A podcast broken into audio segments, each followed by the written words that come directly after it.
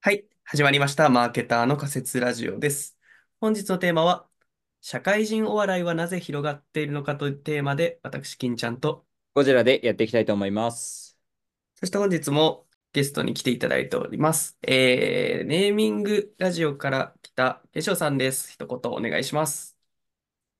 はい、ネーミングラジオからお邪魔しております、賢章と申します。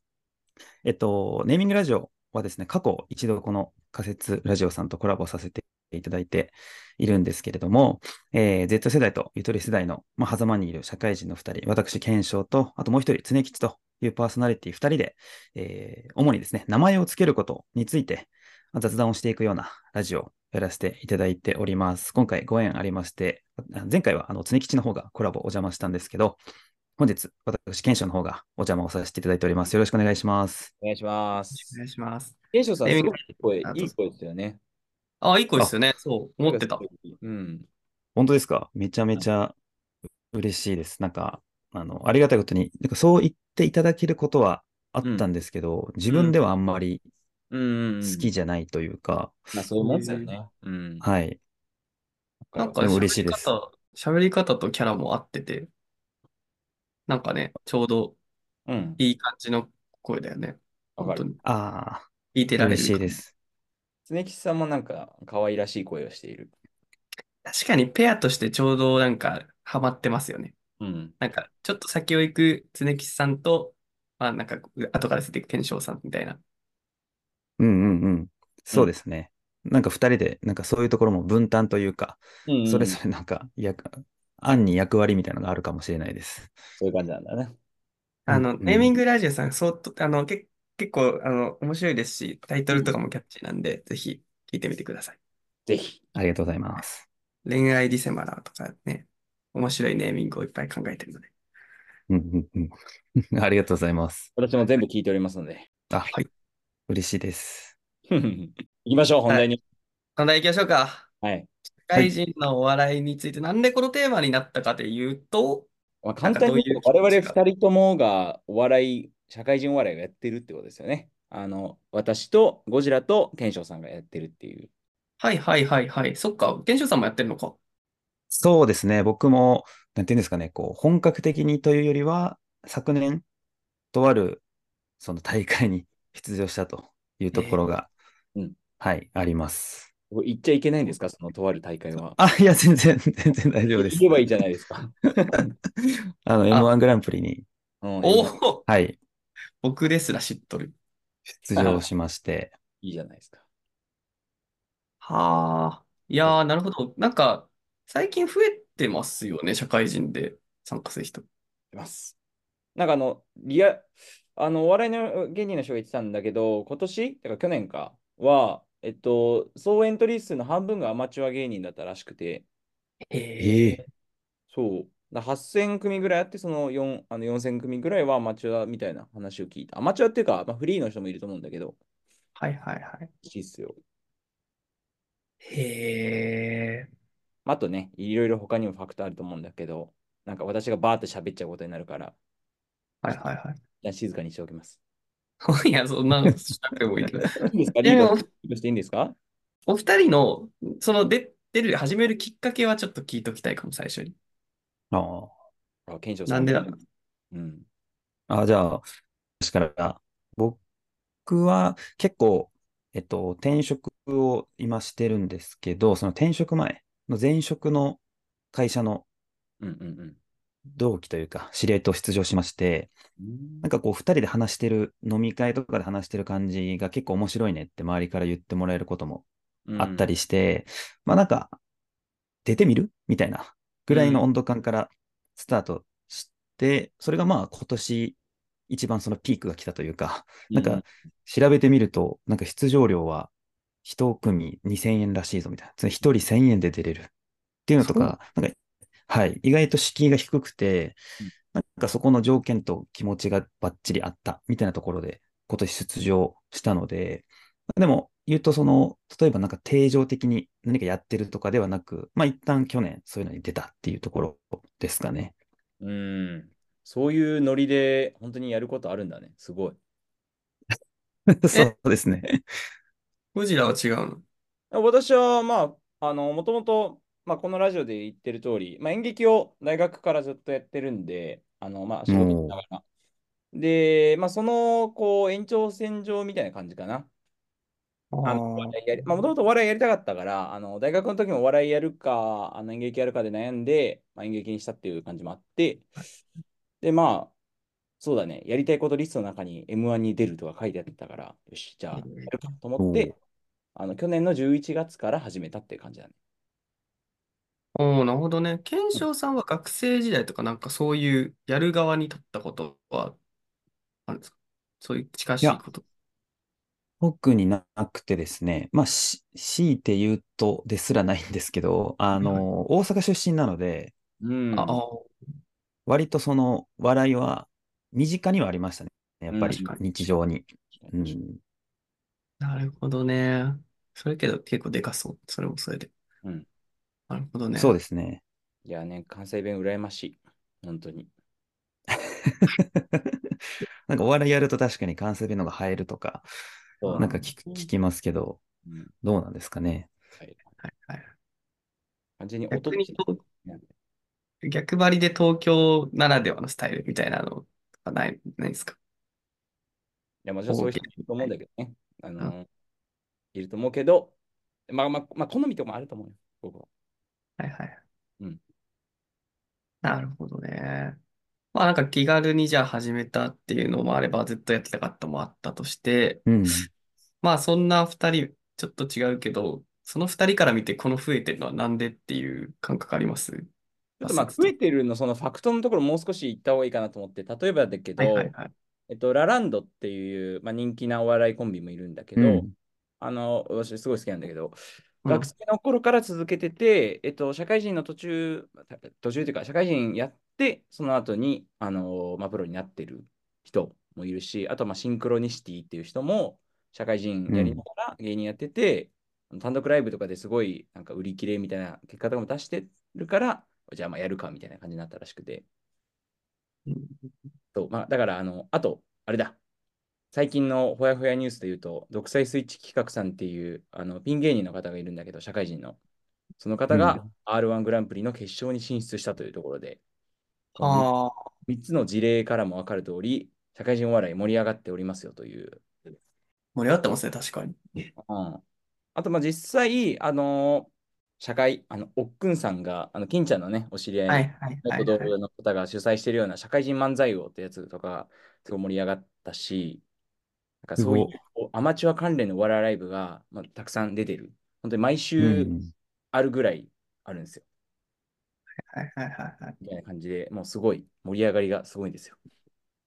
なんかそうなんですよ。その、それこそ、軍って、あの、社会人ね、そのお笑い協会の今、会長みたいになって、結構ネッうトとん、かでもインタビューとか出てるけど、まあ彼、そもそも YouTuber からも出てるんだけど、よく。そうだよね。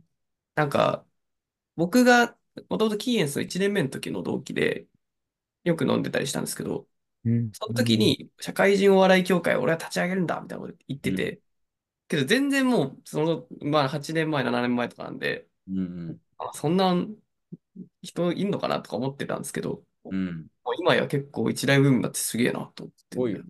このう前ん。はね、そのワラリーマンっていう団体なんだけど、あの企業対抗戦バトルみたいな感じで、例えばなんか企業対抗で野球とかサッカーとか、サッカーはわかんないけど、うん。野球うん。うんうやってんたじゃないですか。それのお笑いバージョンを作るぞということで、2月かな、おお笑いライブをやってた。そのええ、面白そうですね、そ同じれ。会社同士の人で、そ同じ会社の人が組んで戦うみたいな。う。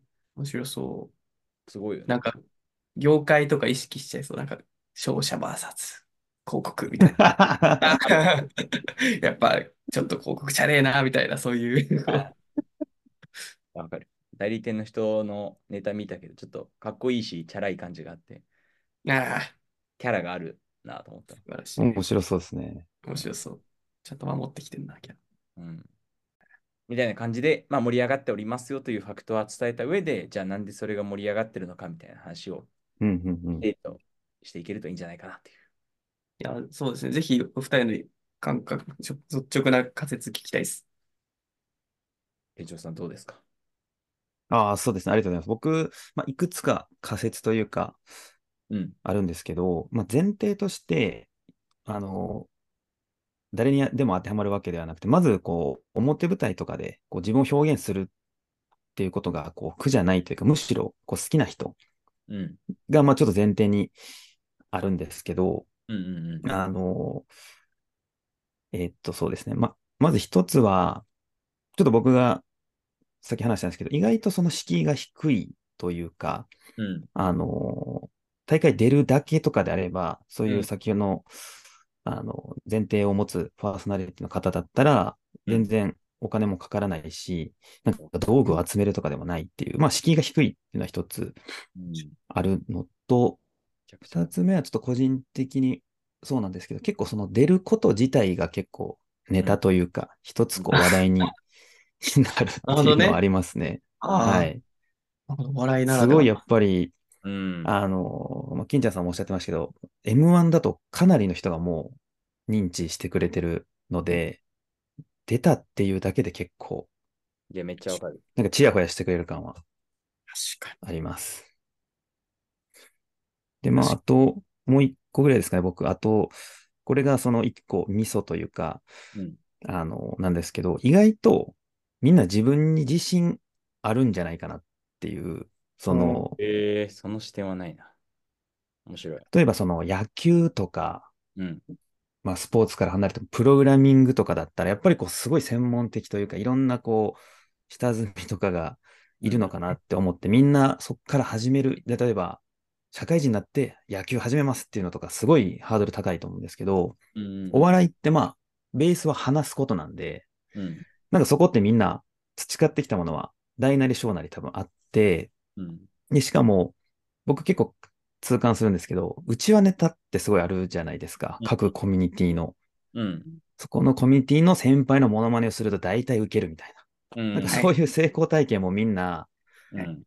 なんか多かれ少なかれあって、それをこう、実は自分いけるんじゃないかって思ってる人がうん意外と。こういて、それをこう、まあちょっとさい先ファクトで出てきたんですけど、そういう披露する場も増えてきたっていうところ、まあどっちが先かっていうのもあると思うんですけどうん、そこが出てきて、じゃあちょっとやってみるか、みたいなところがうん。個人的にはあるかなと思いました。思ってます。いいですね。ちょっとこれ、それぞれちょっと広げていきたいなっていう感じなんで、ちょっと今3つ言ってもらって、多分私すぐ忘れちゃうんで、まず1個目のところからもう一回、ちょああ、はい。っと、私ちょっと思ったこ1と。個。目、はい、1個目なんだっけ一個目、まあ費用がかからないをはじめとして、あ費用がまあ敷居が低いって感じですかねそ。れだ。始そめれにる。関してめっちゃ言いたいことがあるんですけど、あの私演劇やってたんですけど、大学の時とか、その出演するだけで1回の公演で4万円とか払ってたんですよ。に。はいはいはい。めっちゃ高いと。でもお笑い、今の社会人のやつ、なんか1回のライブ出るのに3000円とか2000円とかそれぐらいでいいんですよね。だからめちゃめちゃお金のところは本当にそう。だし、うんう時ん。間もそんなにかからないで済む。まあネタ書くってなるともちろん時間かかるんだけど、なんか演劇とかだと1ヶ月稽古やったりするんだけど、まあ20日とか30日とか、もうもっとやるときもあったりするから、もうそれに比べると、お笑いはもっと稽古期間とかがすごい短くて済むから、そもそもうん尺が短いってのもある。4分とかだからさ。確かにめち。ゃめちゃハードル、あのまあ、そそもそもちょっと演劇やってる人少ないからあれなんだけど、なんか個人的にはそれと比較してそう思う、本当に。お金も時間も全然違うっていう。それこそ、今、主義で僕、ボードゲー作ってるけど、やっうぱ、うん十万かかるもんね、印刷費。そうだよねそれでもね、えー全然安いって思ってるぐらいやけど、もっと、もっとハードル低いな。うん。本当にそう思う。しかも、週、毎、ほぼ毎週やってるような、例えばあの私が出てるような楽しいペチカ、みんなのペチカっていうやつがあるんだけど、それとか本当にほぼ毎週やってて、エントリーは1ヶ月前とかからあのやってくれて、まあ、あの普通に申し込めばいけるから、あの人気、結構人気だから、あの枠埋まり埋まっちゃうんだけど、まあ、普通に早くやればっていう。えだから、県庁さんも、もう M1 だけじゃなくて、もっとやりたいと思えば、全然ご案内しますので。ーまあ本当ですか。ちょっと相方に話してみます。はい ぜひぜひ。楽しいですよ。っていうまあでもね。演劇がそんな高いってのは初めて知りました。そうですよね。あの演劇なんてかっていうと、舞台にめっちゃ金かかるんですよ。舞台にもかかるし、あとキャスト、はいキャストっていうかあのスタッフさんに会も場費か。そうお金あああ、のお支お支払いしたりするので、そう、劇場の1週間ぐらい小屋を借りたりすると、本当数十万するんですよね。数十、もっと高い。小劇場でもそ、それぐらいなんですよ。50万とか70万とか普通にすうるんで。ん。それを賄うために、そのお客さんからの売り上げだけじゃなくて、その演者側からお金を出すみたいな。うん。あのそうじゃない、あのーパターンももちろんあるんですけどね。そのなんかチケットバックみたいな感じで、いろいろあったりするんですけど、私の時はそうだったっていう感じでした。なるほど。まあ、確かにそれは結う構ん天と地レベルぐらいです。違いますね。その2つの比比較だけでもそう。っていうね。 10倍ぐらい。まあ、ハードルのところはわかる。まあ、そんな感じで、ちょっとまとめると、まあ、お金も実はそんなにかからないし、時間もそんなうに食うものではないっていうところから、まあ、ハードル低いから、やるんじゃないやりやすいっていう感じだよね、1点目が。そうですね。1個目はそうです。めっちゃわかる。2点目なんだっけ2つ目は、それ、出場したこと自体がこうネタになる。まあ、ちょっと認知度が高いああ、大会ならではかもしれないですが。うん。これはめっちゃわかるね。R1、私も今年、ちょっと初めて出たんですけど、それもちょっと話におーなりましたし、うん。どんなのやったのみたいに言われて、あ、こういうのやったよみたいな感じで、ちょっと、まあ、笑い取れるみたいな。あの、芸名言っただけでうんもうんうん感じになったんで、ちょっとい恥ずかしいんで言わないいやいや、そこ、そこは言おうよ。いや ねそんな言。わないよ。しかも1回しか出ないから、そんなピンネタ、ピンネタもういいわと思ったもん、私。もう怖いと思って。っていうね。一人で出るのすごいですね。ちょっとそっち掘り下げて申し訳ないですけど。あ、ちょっと待って、ピンネタマジむずっと思いましたけどね、本当に怖い。あ、でも、すごい、なんだろう、出場前はすごいドキドキしたんで、その舞台裏にいるとき、だからこんなにドキドキ、その心臓がわーってなる瞬間、そうそう味わえなかったんで、そういう意味ではめっちゃ良かったですよ。本当に。確かに、普通の社会人生活だとなかなか今、そうだね。その緊張ってないですもんね。そうまあ、なんかプレゼンとかでも、まあ、言うてもプレゼン何回もやってるからさ、多少はそんなにね、慣れてくると思うんだけど、その一人芸はマジ怖っと思いましたね。うん。うん。まあ、まあ、いい経験でしたよ。あの、R1 も確か2000ぐらいで出れるんで、うーん。そう。 M1 だったんで、よりこう、舞台裏とか、うんうんうん、楽屋あるのとか、うんうんうん、そういうこうみんなが気になってることも、こっちから伝えるだけじゃなくて、結構聞いてくれたり、ああね。質問を逆にもらうこともあったんで、うんうんうんまあそういう意味でも、あの、ネタになったというか、あうんうんあの、まあ全然そんな決勝の裏話なんてもちろんできないですけど、まあうん、一回戦だったらそれならではの話みたいなのは聞いてくれるのは、それはそれで気持ちよかったですね、なんか。いいですよね。うん。うん。なんかこう、うん、それがネタになるって発想自体がもはやお笑い芸人で面白い よね。なんか、他の趣味だとさ、なんだろう、大舞台に立つみたいなのがネタになるわ。まあなんか、ネタになっちゃったら、なんか名誉とかはあるかもしれないけど、それがやっぱ笑ってもらえるとか、話が広がるがやっぱ、よらしくていいなって思いましだからねうんそのそれこそ金ちゃんのね、あの同僚、元同僚のおっくんさんとかよく言うけど、社会人がお笑いをやるそのメリットみたいなところで、社会人に結構辛いこといろいろあるじゃないですか、会社でなんか大辛いな、嫌だなみたいな。それをすべてそのお笑いに変えられるというか、その美味しいことにできますよみたいなことをあのおっくんさんが言ってて、あ、確かになと思って。いろいろあるけど、それをこうネタに転換しちゃえば、なんかポジティブにできるなというか、た。いいね。うん、それはいいことだなと思う。うん。まあ社会人ならではのうん視点もあるかもしれないですしね、そのあーそう社会に出て働いてる。うん、すごいあると思う。実際なんか社会人のお笑い結構たくさん私すごい見てるんだけど、ほほぼ毎週ぐらい行ってるんだけど、なんかやっぱ頭いい人たち多いなっていうのは感じるから、あの、プロのお笑いも見たりしてるけど、そうだね。うん。なんなんか面白い。うん、面白い。 なんていうか、なんていうか面白い。面白いって時点で結構コミュニケーションとして高等技術だもんね。それだけで。うやっぱんだいぶ起点が回る人が多いイメージある。うん、わかる。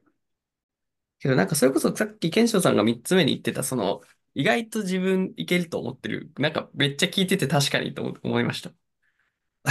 本当ですいか。これはね、僕が共感してるとかじゃないんですけど、あ、こはう、い聞いちゃんなも ん出だるろうよ。いや、違うんだ。そういう話しないので。やめてください。やめてくださいそうそうじゃなくて、その確、実ラジオでいいじゃないですか。 ええあの、違うんですよ。その、野球とかさ、草サッカーとか草野球はさ、草サッカーはこう、草サッカーなのかなわかんない。草、草スポーツ聞いたのことさ、ない。そう、確かに。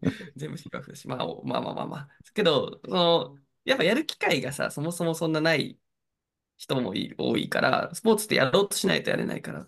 まあ、うんやっぱこう、自信があるにしても、やっぱり限母母数の限りはあるけど、うんその、お笑いの場って、もう誰もが強制的に立たされてるじゃないですか、日常会話の中で、スポーツとして。ああね。そう。なんかそれが、確かにって思ったんだよな。全ああ。員強制参加のスポーツじゃんって思って。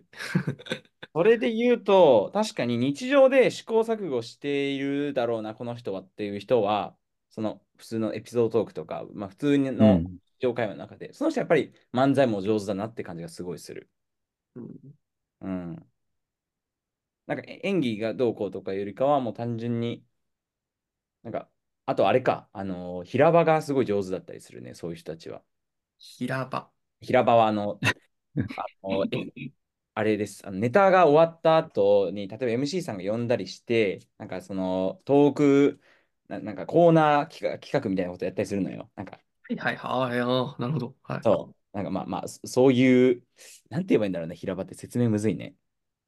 難しいです。なんかネタ以外の、うん。おーネタ以あ外るで種こう、素が出てくるようなところっていうあ、か、そうそうそう、そはういいう感はいじ。はいはいあの確かに独特な文化かもね。面白い。例え伝わばこりう、まし MC さんに呼んでもらって、あ、どうでしたかみたいな。えあれどういうネタ、うんあどういうふうにだ、あなたたちどういうあれで組んだのみたいなこと聞かれたりした時とかに、なんかこう、こうユーモアある人とかだったりすると、なんかちょっとちょけたりして、そこでも平場でも笑いが取れるみたいた。あーな。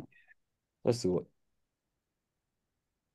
ネタじゃなく、普段からやっぱ戦ってるんやな、もうこの。あ、そうそうそうまあね。こんな感じ。そう。はあ多分結局その面白いっていうところの定義にもよると思うんですけど、うん、そのビジネスマンの面白さみたいなのもあるじゃないですか。単純なその笑いの量とかじゃなくてうん、なんか伝わりやすさだったり、こうシビアな案件でもちょっとだけこう、笑いを添えるじゃないですけど、うん。なんかそういう意味では、ワードとして出ましたけど、やっぱりちょっと頭の回転早かったりとか、うん。頭いい人が結構面白い人と相関関係はあるかなとうん。思っていて、そういう人たちって別にお笑い芸人じゃなくても、結構巷に溢れてると思うんですよ。いや、めっちゃわかる。めっちゃわかるあの、いろんなところに。でそうやっぱりそういう、ちょっと繰り返しですけど、そういう人たちがこう活躍の場が出てきた。まあそれこそ冒頭で出たランランドさんとかシンクロニシティさんが出たから、あれ、いけるんじゃないかっていうとこもあったり、まあ純粋に出る舞台が増えてたりとかうん、いろんなこう相乗効果があるかなとは思いました。うん。あると思う。なんかあの、ボードゲームがさ、広まった話してるじゃん、我々で、あの、仮説ラジオで。うその時もさ、その、クリエイター側をサポートするような場、その、うんうん。ななんだっけ、ボード、ボードゲームマーケット。ゲームマーケット。そう。なんかそううんお笑い、社会人のお笑いで言うと、それがその2000円とか3000円ぐらいで出れるようなお笑いライブなのかなと確思う。かに。だからちゃんとそのクリエイター、まあ、芸人であるクリエイターが出場する場がちゃんと用意されているし、で、お客さんはそんなに、まあ、まだ多くないんだけど、まあ、あの演者側が一緒にあの見て、なんかああだこうだみたいなのもあったりする。ああだこうだっていうか、普通に面白い時には笑ってみたいな感じだったりするから。これ面白いね。なんか、ちょっと、お笑いというよりは一泊化しちゃったけど、そういうのを概念とか趣味とか流行らせるって、やっぱ環境装置を整えていくところからっいやていうのそうだは、よそう面白いですね。うん。あ、僕も正しかったんだ。うん、実際、あの、うん本当に社会人漫才王とかがあるから、その、そこで優勝したいがために、なんか毎月ライブ出て、そこでネタ磨いて、みたいな。面白いね。確かにな。で、そういう感じ。課題を与えてあげた方がいいやな。あ、けどそれめっちゃそうだわ。うん。すごいよね。面白い。まあ、あとさ、その、そういうステージもそうなんだけど、うん。なんかこう、まあよく言われますけど、シンプルに SNS とかでも発信しやすいから、その、個人がね、今、昔はメディアが限られてた時は芸能ってやっぱこう、一部の選ばれし者が発信するんだったけど、最近は民主化してる感じしますよね。その辺の概念。うん。うん。なんかパンピーって言葉がなんかだんだん意味をなさなくなってきている気がする。一般人のね。うん、なんかみんな発信する人は発信してるし、YouTuber とかどっちやねんみたいな感じもあるから。インフルエンサーとか。わかる。まあ実そ際こはフェアになりつつありますね。前の、それこそあの、吉本芸人の一番の強み何かっていう、なんか問いがあって、うんうんそこの答えの一つとして、結構その劇場を多く持ってるっていう。ああ、なるほなのでどね。若手のうちでもいろんなちっちゃいとこも含めて劇場に出る機会が他の事務所より多いとか、まああのコネクションとかもあるとは思うんですけど、そういう劇場が多いっていうのが挙げられるらしく、でも、とか、まあその芸能事務所所属ならではのその会社からの発信力みたいな、うんもう多分強かったのが、まあ今お二人が喋ってたように、そこがこうフェアになってきた。あの、出る場所も整ってきたし、発信力も一般人でも全然芸能人と競えるレベルになってきたっていうところもありますね。なんか聞いてて。うんまあ、まあとはいえ、そうは言っても、やっぱりあの映像にしちゃうと、なんかこう、お笑いってやっぱり笑いづらくなるなっていうのはまあ正直思ってるんで、なんかそあの、いわあ、ゆる漫才とかコントのテイストをそのまんま、その、あの素人風に動画撮っただけだと、やっぱり面白さがやっぱ半減以上しちゃうんだよね。なるほどうね。ん。例えばなんか YouTuber 的な編集とかがもしできたら、あのーよりその一般人の人でもなんかこう見てもらいやすくなることとかあると思うんだけど、今のところ私が見てる限りだと、本当にただライブをあの後ろの方からカメラで撮ってるぐらいで、特に編集とかはしてないっていう感じだから、うんうん。なかなか難しいなっていう気がする。確かにな。うんなんか、確かになだし、この発言はちょっと、こう、ゴジラのバックグラウンドの演劇みたいなところが若干見えて面白いです。今の視点は。うん、基本そうじゃない。基本は生の空気が面白いみたいな。演あー劇、映そう像だと全然面白くなっちゃそうだね、そう。だから結局はやっぱり、あの劇場に来てもらって、そこでファンになってもらう、やっぱ一番強いなってのは思うから、う。あーまあねと、あの仮説、広まってる仮説ではちょっと違うかもしれないんですけど、やっぱその、ちょっと芸人と違う味をお客様求めてきたというか、ええおうなんかその最近、まあそれこそ僕、まあ M1 の決勝とかも毎年、なんならもう準決とかから見てたりしてるんですけど、結構その賢い、こう、なんかウィットに富んだというか、うんなんかそのボケだったりツッコミっていうのが結構最近、あの、好まれてるのかなとえー。すごい面白い、なんか、例えツッコミみたいなうん、はいはい。とか、そういうところも、やっぱりその、それって別に芸人さんだけじゃなくて、あの、常にこう多分考えてる人がいて、かつ、お客さんって社会人が多いと思うんですよ。うんうんうんうん。お客さんのバックボーンというか。なので、そうそのそこに社会人のある種あるあるというかうん、なんか、ならではのボケとかツッコミ入れるのは、それはそれで結構刺さるのかなっていううん、わかる気がする。いや、わかる。のは確ちかょっに。と思いますね。まあ、なのでお客さんもちょっとそういうとこ求めてるところもあるのかなと思ったり。確かに確かに。なんか、確かに、ある種自分と同じっちゃ同じ人たちのお笑いネタだからね。うん。わまかあ、る。さっきのなんか内輪ネタの話で言うと、例えば自分の会社の人が自分の会社のあるあるネタやってたら多分結構面白いと思うんですよ。素人だとしても。いや、面白いです。それの、ですね。それの社会人くくりぐらいの感じですね。ちょっと広げはてい。はいはい広はいはい。社会人うちはネタというか。まあまあ、それはそれそうですでね。、うん。一個属性が同じだから共通のネタがあるんですね。なるほど。うん。確かにね。なんか僕が今、あの、冒頭で仮説いくつか話させてもらいましたけど、ゴジラさんとかなんかありますあ、始いめや、られまたあ、あの、側として。ね、えっと、まあ、か、ちょっと残り時間がちょっと短くなってるんで、あんまりなんか新しい仮説を言うっていうよりかは、なんか話したかったのが、なんかあの演劇やっっているその友達が、なんかお笑いはちょっとやっぱハードル高くないですかっていうことを言ってて、うん一緒にやろうよ、あ一緒にやろうよとか、やればいいじゃんっていう話をしたら、それを言ってて、なんかどうしたらもっとこう気軽に出てくれるんだろうなというか。 なるほど。なんかハードル低くなったとはいえ、やっぱりその人を笑わせるっていうのはうんすごくそのなんか緊張するというか怖いというか、まあ要はあのお笑いって本当に極端あ分かりやすくてう受け、受けたか滑ったかめっちゃ分かりやすいじゃないですか。なんでやっぱそれが怖いっていうふうに言ってて、まあどうしようもないですけど、 まあやってみるしかないっていうか、一緒に出るとかじゃないですか。まあそうですね。まあ俺が責任持つからみたいな感じでね。そうですね。はい。 かっこいい な。かっこいいあ。私もそれ言いました。あの、今、私ネタ書いてるんですけど、あの、今回というか、今週末3人コントやるんですけど、あの、これで滑ったら俺の責任だから、みんな楽しくっつって。えー、これよく演劇でもよく言うんですけど、あの、他の、あの、演じ演出家の人がいてて、それを真似てるだけですけど。なるほどね。えっと、まあちょっと一瞬脱線してるけど、えんいかにこう演劇仲間を誘いたいかって話あまあ、そうだでねも。あうんあの演劇仲間っていうか、普通に単純にあのめ演劇やってる人だけじゃなくて、なんかうん割とハードル高そうに思えるけど、なんかもっと気軽にこっち来なよっていう、そういうお誘いです。ああ、楽しいよわか。んないんだよな。なんか、ねえ、あの、YouTube ショーツ見てる時間があったら、ネタ書いて一緒にライブ出ましょうよっていう。なんかさ、なんだろうな。こう、まあ、もう特に僕思ってはないんですけどうん、やっぱ関西とか異質な空間だったら別だけどうん、特に東京とかは、なんかお笑いに対してやっぱこう一線あるじゃないですか。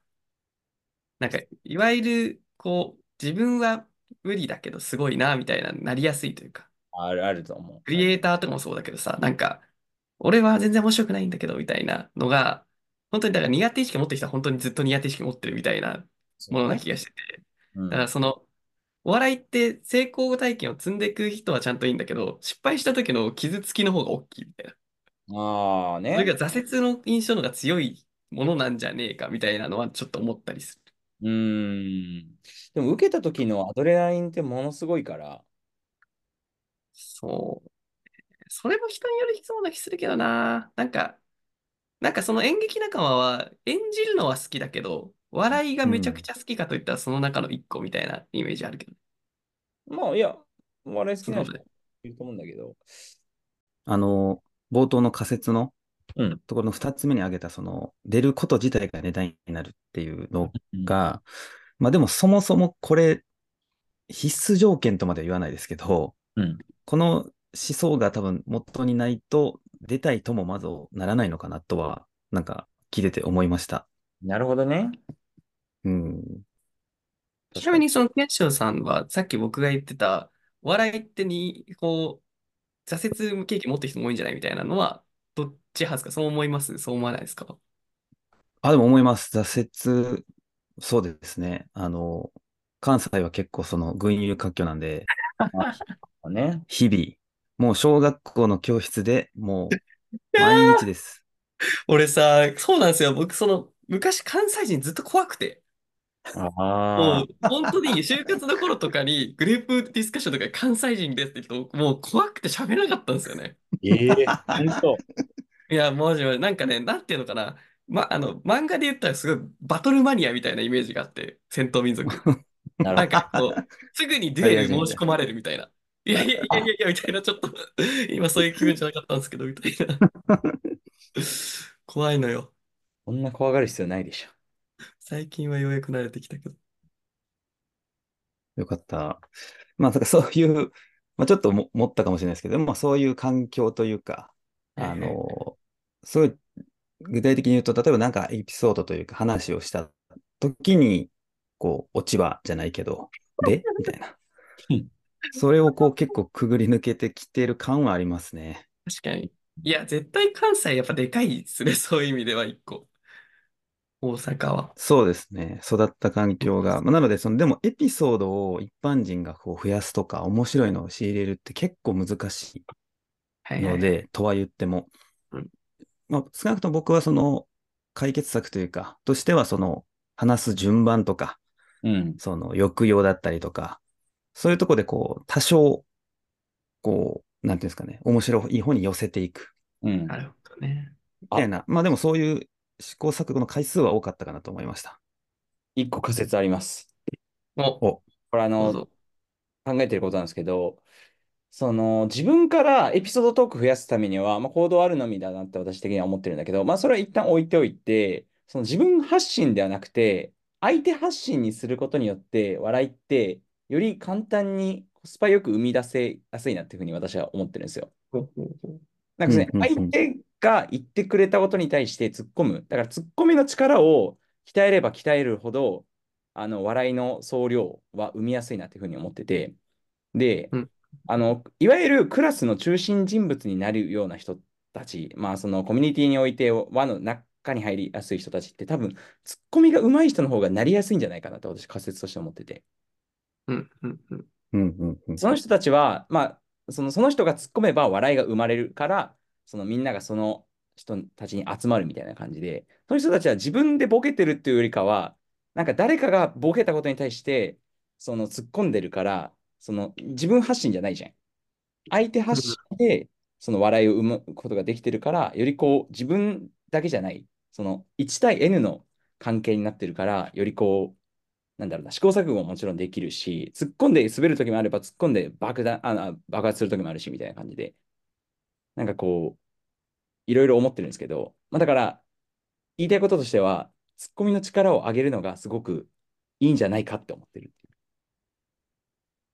なんかけど、突っ込みのが難しくないいや、でもこれはね、数だと思うよ、私は。そうなんひたすら、もう、いろいろやる。いろいろ突っ込んで、力、あの、鍛えるというか。なんか、やっぱね、話がって脳筋なんだよ、お笑い界隈の人たち は。もうね、バトルをいかに強くなるかみたいな、こう会話になってくんだよ。怖いよ。いや、でも、そうと思うんだけどな。もう本当に、数こなす、千本の首の感じ。そうですね。まあでも、う僕ん結構その、自分でするのもそうですけど、ちょっと今の話ちょっとだけ掘り下げると、結構、やっぱテレビとかめめっちゃ見ました。バラエティとか、やっやっぱその上手い人の、うんは。い、見て学ぶというか、それめっちゃそう。うん。まあ、ちょっとそこも今、なんか思いました。あの、なんかやっぱ、ずっと、これはずっと前からですけど、やっぱりその、テレビ、バラエティ、YouTube、いろんなところでこう、芸人さんしかり、見る機会も、うん。より広がってきてるっていうのもなんかあるんですかね。こう、世の中のああると思うお笑いに対する、かより寛容度が、うん。今のこの社会人お笑い広がりの土壌というか。うんうんうん。なんかで、動画コンテンツかなんかで見たんですけど、最近の若い人、普通に若手が面白い人多いのは、まあ、YouTube とかでネタ動画見れるから、よりこうクオリティの高さを、なんか、うん。市の若手よりに比べると、まあ、学びやすいというか。まあ、ななんか、あのビジネスで言うと、スタディサプリがあるから、なんか安く、なんかこう、プロのこう講義を受けれるみたいな、なんかそんな感じ。うんこれ地味にいろんなジャンルであるよね。こう YouTube でめっちゃ中学生がいろんな能力伸びてるみたいな話とか聞きますけどね。うん、だからそういうことだと思う。だから若い人の方が優秀になりやすいっていう構造って仕事とかでもあると思うんだけど、最近だと特に。最近とかわかんないけど。だからまあそういう話だと思う。確かにな。でさまあ、醸成されてってるって感じですかね。そう。だから、インプット、なとにかく、なんかこう、何事もインプットとアウトプットが大事だと思うんだけど、その数というか、インプットのところはやっぱり、あのボリュームというか、YouTube とかで見れ、見やすくなったし、でまあ、それでこう、日々、日頃からインプットできるようになったってところがやっぱでかいだろうな。うん。アウトプットはもう、とにかく数をやる。なんかこれ、僕もお笑いあんま知らんからあれなんだけどさ、その数もそうだけど、結構お笑いってその場の最大多数の空気の読め方が上手い人多いなと思ってて、うん。なんかボケもツッコミも、こう思ってるから外すだしだったり、こう思ったのにこう来たからそれを直すみたいな、なんかそういうのの勘どころ上手い人がやっぱ面白いなって思ったりするんですよ。おーあよく言う、あのなんか確か理由にを知らないとダメってよく言うよね。なんかうん。なんかその辺とかは、なんか、すげえこう、空気めっちゃ読む人最近増えてるじゃないですか。まあ、ちょっと強引かもしれないですけど、SNS とかでなんか人の目を気にするとかもそうだけど、なんか、うん。かえって今空気読む人多い気がしてて、で、結果コミュ力が上がって、なんかそこら辺の能力ももしかしたらなんか一個あるのかもなとは今聞いてた。うーん、どうだろうな。SNS はちょっとわからんな。まあちょっとそこは強引かも。けどなんか試行回数をしまくって面白い人見てるのもそうだけど、なんかその人たちが結局何考えてんだろうみたいなところがちゃんと捉えられてるかどうかでかい気そがすこはる。ね、めっちゃ大事だと思う。 その場の空気をえーキャッチして、もう自分のものに空気を変えていくというか、なんかう腕力みん。たいな、空間を掴んで、なんか振り回すというか、そう、本当に面白い人たち、なんか平場とかで面白い人とかって本当にそう思う。なんかもう、え腕力やべえっていう。ー、なるほどですうね。ん、まあ今年あの M1 優勝した、あのレバルマンさん、うトップんバッターですけど、なんかインタビューによると、4本ぐらい決勝ネタ用意して、手順とか、う前ん。の人のネタがこれだったらこれっていう、結構緻密なというか、う空ん。気感とか、まあ、おっしゃっていただいたその周りの空気を読むとか、うんその時の大多数を多分捉えに行ってた。まあ、そこまで分析したかはさておき、まあ、結果的にそういううんことをしてたっていう、なんか、なるほどっす一応分析してるっていうし。うん。いいなぁ。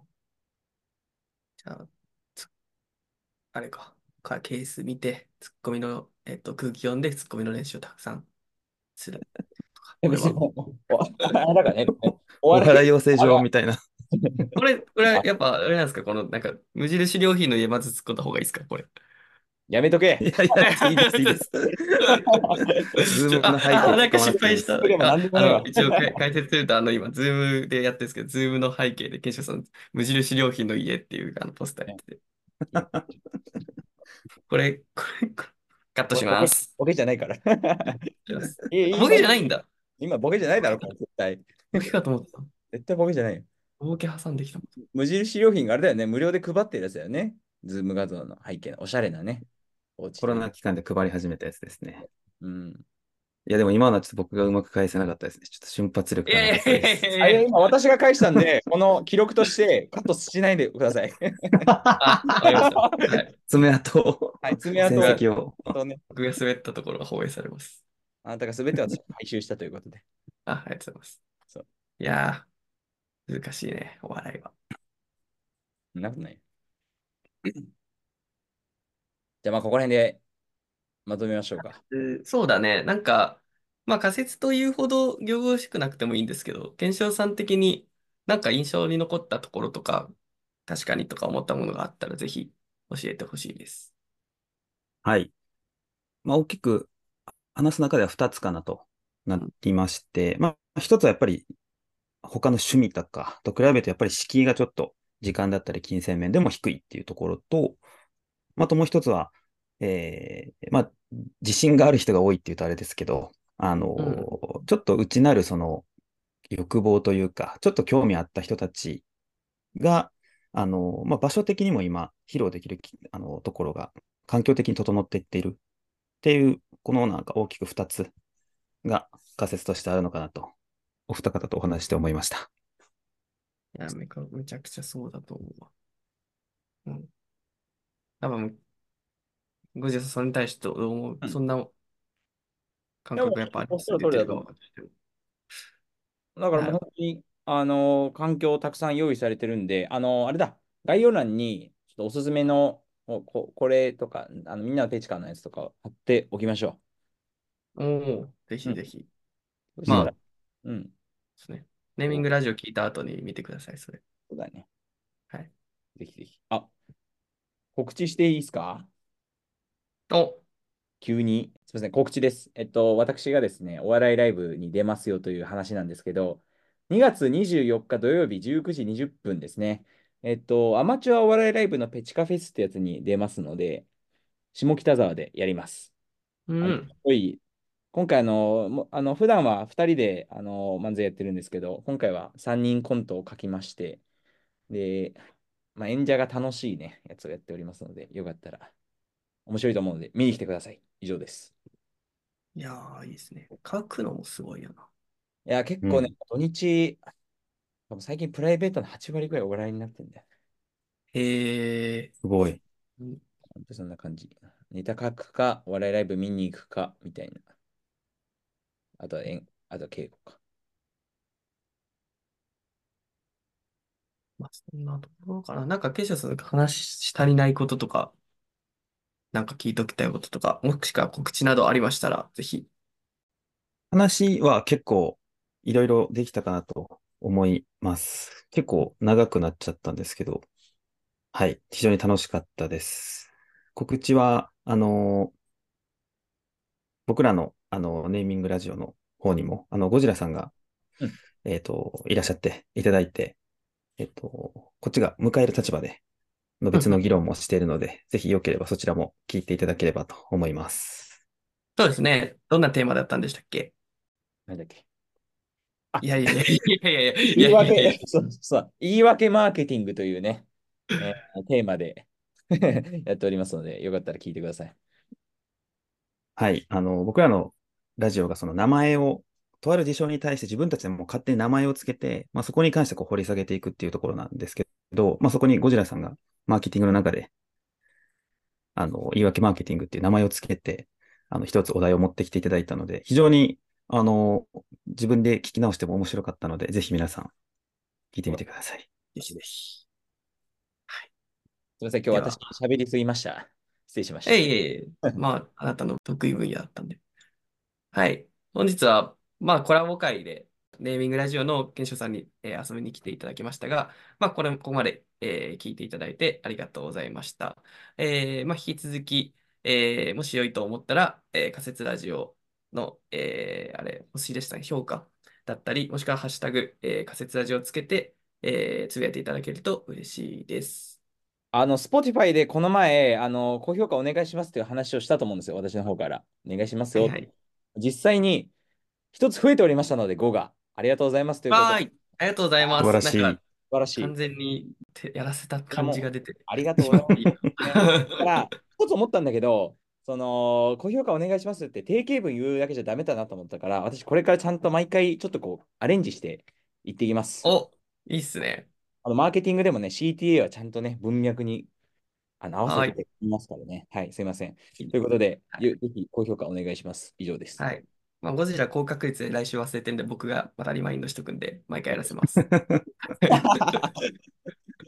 終わってる。。はいい。では、吉野さんも今日遊びに来ていただいてありがとうございました。わかりまおした邪魔しました。ありがとうございます。またまた次回も、ではではではえーレミナスで聞いてください。またまた次回では。ではでは。